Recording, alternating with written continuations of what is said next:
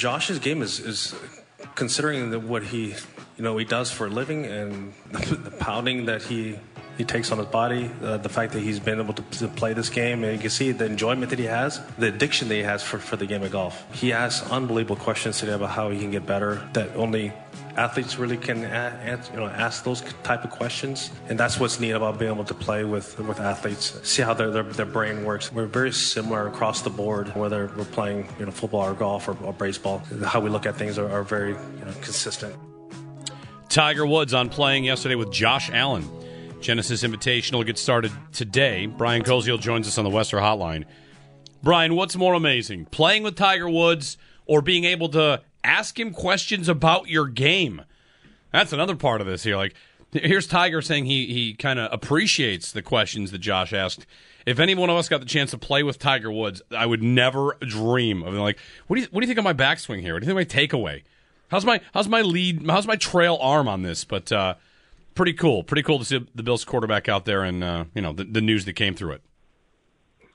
Oh, for sure. My goodness. I mean, how you're you're playing with with one of the most accomplished athletes ever, and you know, in terms of golf, maybe the player that's had the most impact on the game ever.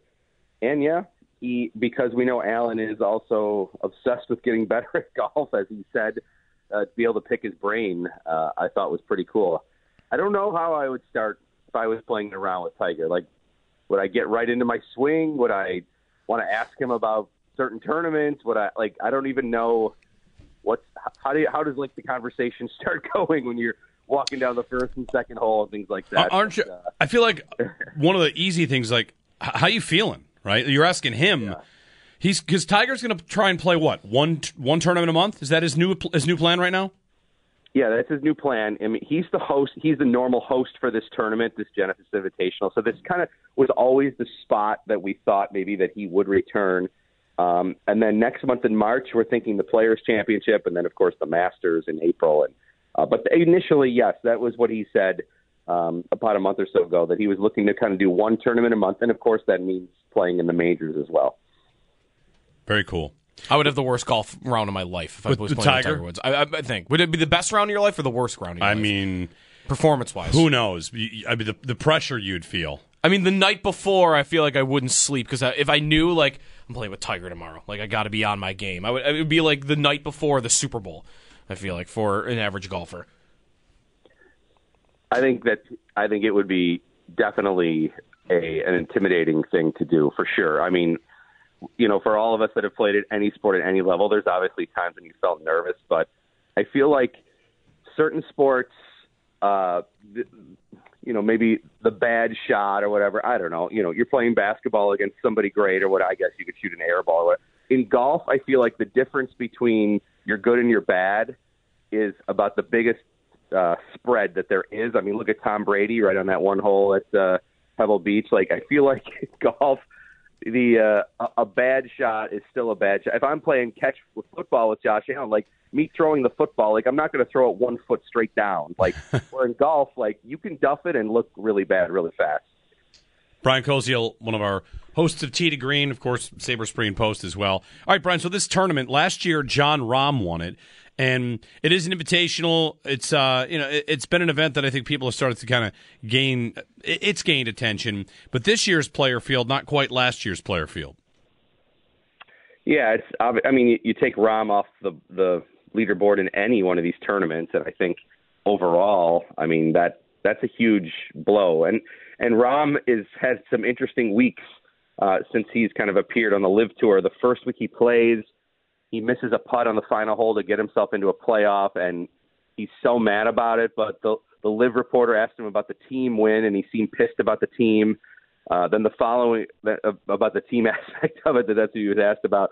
Uh, then last week, he really, really made some comments saying that uh, you know he was really kind of upset that he wasn't going to be at the Waste Management Open in Phoenix because he said he loves that event and all these California courses he's missed, like Torrey Pines and obviously this week at Riviera he said like, look, I'm, I'm going to be really missing that. I'm like, geez, he's been on the LIV tour uh, for one event, and he said he's getting emotional about it. So I don't know if you know Jon Rahm maybe ultimately feel like he made the right decision. I'm sure his bankroll uh, will argue with that, but uh, nevertheless, yes, there are some some still some big names playing. Uh, Tiger is going to get to play with Justin Thomas and Gary Woodland today. Um, if you do want to watch that, it's 12:25 Eastern Time, 9:25 in California. Uh, ESPN Plus has it at 10:30 in the morning, so even before Tiger tees off, and then Golf Channel later today. But Uh, um, go ahead. I'm I was just saying, on, on Tiger, you know, he's got his new clothing line and logo. And one of the things about the logo, he's got 15 stripes for his 15 majors.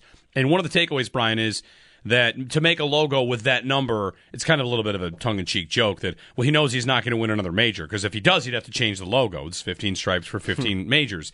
But, but I wonder about that. How, how he's talked about his own expectations now, because of course, like I'm sure the golf world would love to see him win anything again, whether it's a major or just a regular tournament. What are Tiger's expectations for himself right now? He, he has he has said in the last year or two or three that he won't play unless he thinks he can win. Is that still the mindset for him? You know? I thought yes for sure, but yesterday he said something that maybe I think would maybe change that a little. He said something along the lines of paraphrasing here, like that I love golf and I I want to play it as long as I possibly can. And I'm sure that perked the ears of those that run the Champions Tour, thinking, "Ooh, man, he could end up playing here." Like we always thought, maybe because of just his body and that physically he had such limitations that he might not find the Champions Tour attractive enough to maybe go ahead and play it. Uh, he didn't ultimately come out and say I'm playing the Champions Tour yesterday, but kind of gave that look of like I'm going to try to, you know, I love this. I can't. I love playing. I'm going to play as play golf as long as I can. I don't know. Maybe that gave the indication that he would be open to playing that when he's eligible when he turns 50. Um, in terms of you know this week, what's realistic expectations? He knows this course just as well as anybody. This is where he made his professional debut uh, on the PGA Tour here. So the event itself, as you said, it's a little more limited of a field because it's an invitational. 70 players is the number that were invited, and 50 are going to get to play the weekend. I think for Tiger, a realistic goal is to make the cut and you know be in that 50 of the 70 and get himself to playing what a full four round tournament to shake off any more rust that he's got, get himself into more competitive golf like he always says, so that when he comes back to play here in a few weeks from now in May or in um, in March, uh, that he's got some more rounds in. So I, I think that's a realistic goal for him. You know, in terms of the rest of the year, you know, I, I think at Augusta you can always say, well, if he gets off to a good start, he's got a chance to win there because he plays as well as anybody at that course when he's healthy. The other majors, oh, I, I feel like at this point, uh, you'd have to have a lot of things lined up for him to maybe, com- you know, be in contention going into a Sunday on a major. Do you think part of what is keeping him active here, even if he thinks uh, deep down, maybe Brian, that he doesn't have it in him to win a lot of these tournaments anymore? That like you hear him every time he talks now talk about the business end of the PGA Tour. I wonder if he just kind of recognizes how important it is for him to be present on the PGA Tour if if it's going to remain, you know, sustainable over, you know, years and years. Yeah, I agree. I think he's really taken it to heart that the PGA Tour obviously has gone through some struggles here over the last two years with the emergence of LIV, and he has really been a strong voice. Now, he hasn't talked in terms of quantity a lot about it, but when he has spoken about it, he has gone into quite good detail. He's talked about his leadership aspect of it, the conversations he has with players in terms of advice of how they can keep the PGA Tour going. And you know, I think for him, uh, as an ambassador of the game, obviously we know he's it's the strongest brand in the world. So I think he also feels like at this age that there is some of this value in giving back, and that is even though maybe he can't have an impact swinging the golf club every single week, uh, maybe like he did during the prime of his career, he still can have a major impact just by showing up and just by saying a few things here and there in support of the PGA Tour. And you know, anytime he tees it up, I mean, he's going to have the attention for sure. I mean, even even there, you know, there are monster names playing this week. Scottie Scheffler, number one in the world, is playing. Rory McIlroy, you know, as big as anybody playing, but Tiger's playing, so he's going to be the story this week. So he still does have a major impact, even though maybe his chances of winning are still maybe not at that level. Brian Koziol joining us on the Western Hotline. To Green returns the 24th, so we're getting to it next Saturday. You guys are uh, back in action live. I know you guys have been recording the show and posting it though as we uh, get closer and closer to golf season. Yeah, we've been doing weekly podcasts on Mondays, so you can usually look for that on Monday nights uh, on our social media handles on Tee to Green. Um, but yeah, our first live show on WGR is back next Saturday. Uh, and we'll be starting our year at the Golf Dojo inside uh, one of the simulator places across Western New York. So uh, we're looking forward to be back. Yeah, every Saturday next week uh, through Labor Day weekend, uh, 7 a.m. on Saturday mornings. Very good, very good. I've got. A, I'm playing in a scramble on Saturday. How about that? Scramble. Yeah, Simulator scramble. simulator scramble. Nice. Yeah, excited for That it. is the ultimate hit it out of your shoes, right? I mean, in the sim, Yeah. we all tend to do that a little more anyway. But you know, now that you're in a scramble format and you're in a sim, like just rip away. Yeah, and you don't actually lose the ball. You know, that's that's a hidden benefit there.